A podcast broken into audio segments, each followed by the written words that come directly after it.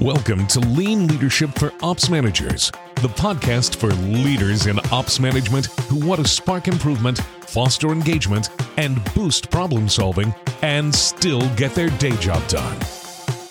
Here's your host, leadership trainer, lean enthusiast, and spy thriller junkie, Jamie V. Parker. Hey, ops leaders. I gotta tell you, this 20 minutes was the highlight of my summer. When I finished this conversation with this guest, and every time I've listened to it since then, I walk away feeling so energized. And I think I may have just heard my new favorite quote. All right, welcome to the Lean Leadership for Ops Managers Executive Series. I am so excited for this series where we really explore how operations executives can develop leaders to navigate current operational challenges while also building cultures where people can thrive. And we are kicking off today with Gary Peterson. Gary's the executive vice president of supply chain and production at OC Tanner, and he specializes in creating cultures of continuous improvement through manufacturing and leadership excellence. Across his three decades at OC Tanner, this Shingo Academy and AME Hall of Famer transformed the company's manufacturing operations from batch to lean while pioneering team based procedures that allowed each unit to take full ownership of their results. Now, Gary inspires me, and I hope that you are inspired through this conversation too. Hi, Gary. Welcome to the show. Hi, thank you. It's a pleasure to be here, Jamie. Yeah, I'm so excited to have you here. You know, we met, I don't even know if you remember this, but we met years ago at an AME conference in Boston, I think. Um, and so it's great to kind of bring this full circle and have you back over here to the show today. I am honored that you would ask me to be here. All right. Well, let's kick this off with a question about you and your perspective. And I want to hear a value or a principle, you know, some sort of um, quote, something that embodies your beliefs about leadership. So, uh, thank you. Yeah, I, I think uh, for me, uh, probably the thing that I say the most often as a way of, of introducing my entire theme is, is, that the people closest to the job are the ones who are best suited to make improvements to the job. And, and so that naturally, therefore, pulls management in and leadership in to a different type of role. Instead of being the know it all, the, the experienced, I'll give you the answer type leader, it, it, it asks that a leader become more of a coach and a mentor, a teacher, a developer of, of people. And uh, you know, I'm, a, I'm, a, I'm a strong adherent of the Shingo principle, the Shingo model, which has value to the client at the top, continuous improvement towards that value. But at the foundation is a culture that allows people to thrive at that. It demands respect for everybody and, and kind of a humble leadership where where a leader is more about how do I help you as opposed to how do I control you, direct you, make you do the right thing. So that's that's kind of my that's kind of the, the synopsis of, of kind of how I feel about life. Yeah, I love it. And it, I, I always like to start with this question because I feel like it gives us such insight into um, who we're hearing from. All right. Well, before we jump into our, our main topic today, uh, let's talk just a little bit about uh, your organization. So, you serve at OC Tanner. So, tell us a little bit about your organization. Um, let us know know what you are, like who you are, who you serve, how you create value. So, we're a we're a 600 million uh, annual revenue uh, global uh, company. Uh, I have operations here in the headquarters in Salt Lake, up in Toronto. Uh, outside of London, uh, in Mumbai, Singapore, uh, Australia. we we basically our clients are the world's biggest and best companies, and and by best I mean the ones who who care about their people and who want their people to feel honored and valued and appreciated. So we're the global leader in software and services that improve workplace culture through meaningful employee experiences. And uh, so our customers buy our technology and then they use it to provide employee rewards and recognition. And my team, uh, supply chain and production, supplies the awards. and when the customer wants something uh, custom and symbolic, we we make that for them. Yeah, that's lovely. And, uh, you know, what a great tie in here. Yeah. this idea of culture here. So it's kind of a chicken and the egg. Which which came first? Did I did I buy into this and therefore we became that, or, or is that what I do and therefore, you know, I don't know. Yeah. Well, tell us what um, the role when you think about like improvement thinking and this idea of respect for people, um, yeah. but and this overall idea of um, you know continuous improvement. How does that play a role in the strategy of your organization? For sure. So, so Mr. Tanner, who was our founder, uh, he used to talk about it, and this was back before uh, any of the current models were in place. Uh, he used to say things like, uh, I'm, I, am i am i am hoping for a future better beyond our present best. That's a quote that our people use all the time. He talked about every day I came to work and I I tried to touch the fringes of perfection. And at best, I sometimes came near. You know, this this that whole notion of we can do better, we can be better. Uh, like I say, is is in our DNA. Um, in in a nutshell, I would say strategically, uh, all of our people, every person uh, wants to provide as much value as possible to the client with as little effort as possible. And we do think of that as very strategic. Wonderful. So I love that this is integrated. It's not a tack on, a bolt on yeah, yeah. All right. Well, today we're talking about leadership and some of the, the challenges that we face in leadership, as well as um, how we can better serve. So, so let's let's talk. So, thinking about maybe the last year or two years, whatever time frame you want to use, um, you know, what's been one of the the biggest leadership challenges that you've faced as an organization? What if, like, what have you said? Hey, we've got to overcome this. So, in the last year and a half, I don't know if you're aware, but there's been this global pandemic going on, and that has, without a doubt, been been the biggest struggle for us. I mean, we had to figure out almost overnight uh, how to manufacture with social distancing, uh, mm-hmm. taking care to disinfect the workplace. And there were a lot of things that uh, you know we kind of said, here's the things we need to make sure we do. And I was I was very pleased that our teams ran with it, and basically figured out how to make it work. And in the end, they didn't miss a beat. Uh, we, we, we went to draconian, everyone went home except the factory, and the factory just, just pushed on. And it's interesting at first, you know, I'd, I'd walk through the factory and I'd see in their eyes, I saw a little bit of fear, like, you know, is this, this, yeah. this pretty frightening situation. But after just a few weeks, uh, the look was more like, we got this you know, we got this now. We, we can we can make this work. But the but the the, the struggle, the biggest struggle I thought was uh, I found shortly after that that everyone just kind of hunkered down and was focusing on producing and they were they kind of stepped away from all the principles and systems that have always brought us success mm. and it was almost like okay the world's in turmoil, there's pandemonium, let's just produce.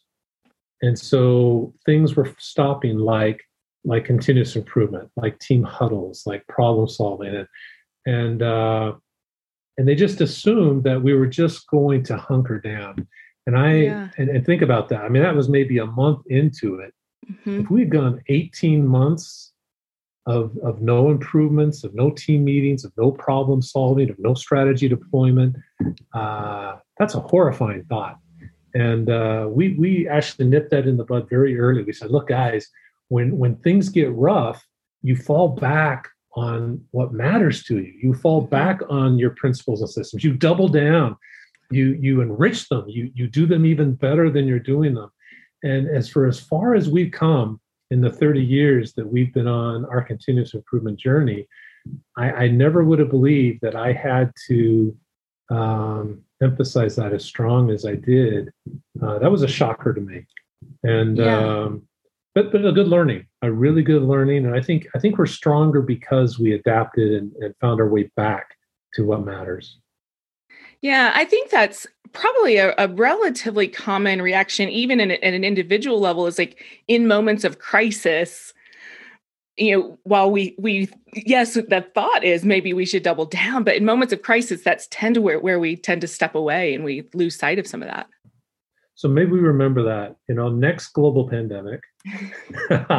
We remember that that people need to be reminded we, we got to keep doing what matters you know you, you yeah. can't just isolate yourself and and you know and, and not do the big things so Sure. And that crisis may look like, um, you know, hey, we have leadership change that we weren't prepared for, or hey, yeah. we have supply chain yeah. challenges, or we're having, t- you know, gaps in trying to, you know, attract and retain team members. And we have that's some right. work to do on how we're leading to make a difference there. And that's when we have yeah. to double down on this, not, you know, go and, and find everything you just said, everything you just said, we're experiencing. And I think everybody is. Mm-hmm. Well, so it sounds like, you know, kind of saying hey we're not going to go down this path and you you course corrected um, pretty quickly there. Any other learnings from that experience or anything that else you wanted to share from that experience? I will say that i think i think one of the areas we're still struggling and it's becoming worse uh, the longer uh, we have people working remotely is uh, you know our development of new custom product our are launching and uh, selling new custom product. It's it's so physical, it's tangible, um, it's very personal, and and I think having the front office, marketing, client success, sales away from us is very difficult. And uh, thankfully, we'll all be we have we have a soft opening in July, so some people are back in the office. In August, everyone will be back. Mm-hmm. Um, but I can't wait. I can't wait to get marketing back here, get client success back here. I think that the, those interactions are, are important to us. We're, we're struggling on that. Yeah. Have you I know that's been, you know, obviously a big topic for organizations is, you know, is everybody coming back? Are we doing a hybrid virtual? What does that look like? Um, anything that that when you were thinking the organization, you were thinking through what is our decision going to be about this? Anything that you really considered and how you made that decision? Yeah, we're doing a hybrid in the sense that, you know, we're a technology company. So even though my factory people, you know, they can't work from home, mm-hmm. but uh, some of the support people can uh, for me. And uh, uh the whole company, if if your work allows it, is is going to be off on Thursdays and Fridays. Uh, not off, but work from home Thursdays and Fridays. And a lot of the IT jobs are working from home three, four uh, days mm-hmm. a week because that because you know they can do that and uh, but I have some of my support functions, like some of my systems team, production control, my logistics team, where we're asking them. Uh, certainly, my product development team. Uh, we probably won't take Thursdays and Fridays uh, from home. We probably want to have them here. So it just depends on the job. I would say that come August, um, I'll bet you 70% of the people are not here the second half of the week, is my guess thank you for sharing um, you know your experience because I do think this is you know we all we all went through it and so um, and are still going through it today. We're still you know we're still um, you know dealing with some of these changes and impacts from it. So thinking about this, you know, now we have this immediate future here. what's kind of what's next? Um, how do you think ops managers really need to evolve and show up as leaders to be able to navigate you know the, these operational challenges with the supply chain and the employment market and all of the, the operational challenges while also doing what you talked about at the very beginning which is creating workplaces where people can thrive? How do how, do, how can they get both it's a great question, Jamie. I'll tell you that before, even before the pandemic hit, which has led to these ongoing issues that you're describing in both supply chain and logistics and employment, et cetera, uh, I was arguing that, that the business world had changed to the point where a command and control structure, uh, the old hierarchies, are just too cumbersome and too slow to adapt to the client the way the client needs are changing so dramatically.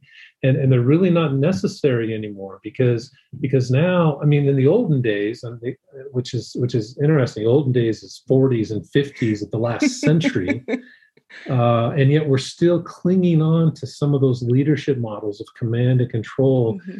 uh, back in those days uh, information was not readily available it was hard to disseminate data to everybody.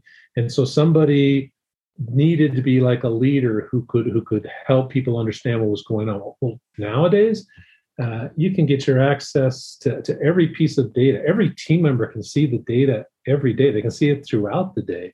Uh, nowadays uh, i mean you can you can consume any training you want from your phone. You know so there's no longer this this this corporate need to control that uh, the market dynamics are, are moving all over this place. And i just i'm just thinking that the teams we need to rely more on teams more than ever to be nimble be more agile to to make the decisions at a more local and and uh, tighter level to them uh, that allows the company to move very rapidly. If if if we're doing everything command and control if everything that my people do has to come from me then i am the bottleneck. And the whole organization can only move as fast as i'm able to make things happen. Uh, we have found here that having every team empowered and authorized to do what matters things are moving so fast i can't keep up with the changes. So my job becomes more of setting direction and vision and strategy and energy and, and, mm-hmm. and, credibility and belief that, that's that's the new leader in my mind and let the teams do what needs to needs to be done and um, i think it's just a, a very big deal for leaders to change the way that they've been managing yeah, you know, I um, it's interesting that you say all this. I I don't know if you know this, but I uh, when I introduce myself, I tell people that I am a recovering command and control manager. I love it. I love it. you know it's recovering still not recovered past tense right? Because it, it is it's an ongoing thing. I mean i think we all are and i think when i think when you see yourself uh, fall back into the old patterns is when pressure is being applied when emotions mm-hmm. are high when um, crisis you know, things gets difficult crisis happens uh, our energy level drops and we tend to move towards these less effective management uh, techniques. Uh, the challenge for all of us, all of us recovering, uh, you know, command and control people, is to is to keep ourselves at this higher level that allows the trust to stay in the team. Yeah, and I think what's so interesting about what you just said is that those times when emotions are higher, when there's more pressure, when all of like in these situations, which is when we revert back, those are the times that we most need this yep. people centric leadership. And those are the times that it's easiest to slip away from it. Yes, I think that is true. You know, so I have uh, my leader standard work reminds me every day of what matters most. I took the time to sit down and say, what is the best use of Gary? How, how do I provide value to all of my people and to this organization? I write that list down. And then I compare that to all the things I'm doing 80% mm-hmm. of what I'm doing does not play to my strengths, does not play to what I should be doing. Why am I doing it? And, and the things that I should be doing uh, need to be on my leader standard work. You know, they need to tell me to get to the floor, to talk to people, to, to you know, all the things that I say that I need to do. Well, if it's on my leader standard work and I'm checking it off every day, and I and I'm leaving the leader standard work out of my desk so that anybody who wants to can come and see how I'm doing against mm-hmm. the things that I told them I will do. This is what I will do. Uh, I think I think that is a good step. Tell people you're going to be different. Tell people this is what you're going to do, and hold yourself accountable to do it. Yeah, I love it. What a great um, tactical way that people can go go after this. All right. So as you as you look forward to the next year, you know, what are the kind of leadership opportunities or trends or things that you you expect maybe manufacturing uh, organizations yeah. are going to face? Well, let's be honest. I mean, these these global supply chain and logistics disruptions, they're going to continue well into next year, and we're all being disrupted. So I think it's a perfect time, you know, to kind of go to our people and ask them to step up and work together to more quickly solve these problems that are in front of them. So again, I, I think uh, I think teams make good decisions. I, I, think a group of people will make a better decision uh, over time, better than I will make as an individual. Mm-hmm. The problem is when I make a bad decision, everyone just does what I say until I until I fix it. No matter how bad it is, they do what I say. But when a team when a team makes a mistake and they immediately realize, oh, this is wrong, they fix it. They adapt to it. They learn and they change. It's just it doesn't make any sense to me again in this difficult time to, to revert back to command and control because we're afraid or we're worried I'm saying mm-hmm. let's go back to what you and I were saying earlier. Let's keep our energy at a high level and let's trust people. Help us sit down with them and say, look, here's the issue. You know, components are going to be late. Components are going to be expensive. You know, we're going to struggle to get shipments out. We need everybody's help. You know, anything you see, anything, you know, how can we do this and get teams talking about it? Uh, I think that's the big leadership opportunity in this difficult time. Yes, love it. I love that transparency that's required when you get people engaged. Yeah, right? yeah, yeah, yeah. We have to be honest with them, right? Yep. yep. And well, and, and, they I, love they love hearing me say, "I don't know how to do this on my own. Mm-hmm. This is too big for me. I'm in over my head. I need everybody's help. We need all your brains, you know, helping to solve this." That, in my mind, that's powerful leadership. Yes, I, I am like I'm ready. I want to go help. And what I what I'm really hearing too is like like don't try to wait this out. Oh yeah. So don't try to say, oh, we have these supply chain challenges, and you know when things get back to normal, then well, it's like, going to be too long. So again, it goes back to the hunker down thing that my people mm-hmm. were doing early on. We can't just hunker down and say, well, when this passes, we'll be better. It's going to be here for another year at least. I think. Yeah. Okay. Wonderful. All right. So, um, anything that that you wanted to share before we wrap up? Anything that you wanted to share that you feel like we missed today? Uh, I, I, just I just want to reiterate that, that I think work should be powerful and engaging for everyone. It needs to be full of meaning and purpose for every employee at every level. And so I, I think we should all look at our sphere of influence and just kind of figure out how are we going to get everyone in our sphere of influence engaged in the results? And that would be my advice to everybody. I love it engage our engagement encouragement it, i love this advice that you just gave. We're gonna um, do some wonderful things. So listen up. If you enjoyed hearing this from gary there are ways that you can learn more. So in our show notes i'm gonna put links. You can learn just not just about the organization you can connect with gary but also um, check out a tour or a workshop at oc tanner. So there's gonna be great opportunities for you to explore how gary is leading and how really all the leaders in that organization are leading this in real life, right?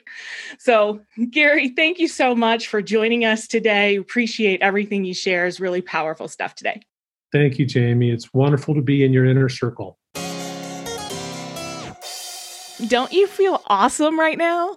You know, I was going to summarize my top one or two takeaways. So I was um, re listening and writing them down, and I ended up with four pages. so I basically wrote down almost everything. So here's my opinion you should download this one to your phone, like save it, bookmark it, whatever you need to, and have it available so that you can re listen to it when you have a little extra time or maybe when you need a little inspiration. For now, what I'm going to call out is what might be my new favorite quote. Gary shared that Mr. Tanner, the founder of OC Tanner, used to say this I'm hoping for a future better beyond our present best. Oh my goodness, I love this. What about you? What were your favorite takeaways? Head over to LinkedIn and share them. Tag me, Jamie V. Parker, and Gary Peterson in your post because we'd love to see what you're taking away and be able to engage in conversation about it. So that is your next step. And if you need links to our profiles, you can grab those at our show notes. Remember, show notes are at processplusresults.com forward slash podcast. I hope you enjoyed our first episode of this executive series. And here's what's up for the rest of the month of September. September 8th, which is my birthday, by the way, Javen Lapp, COO of Keylink Fencing and Railing, explores collaboration and clarity. On September 15th, Kristen Ogo, COO of Kenmore Envelope Company, dives into growing a leadership team as your business grows.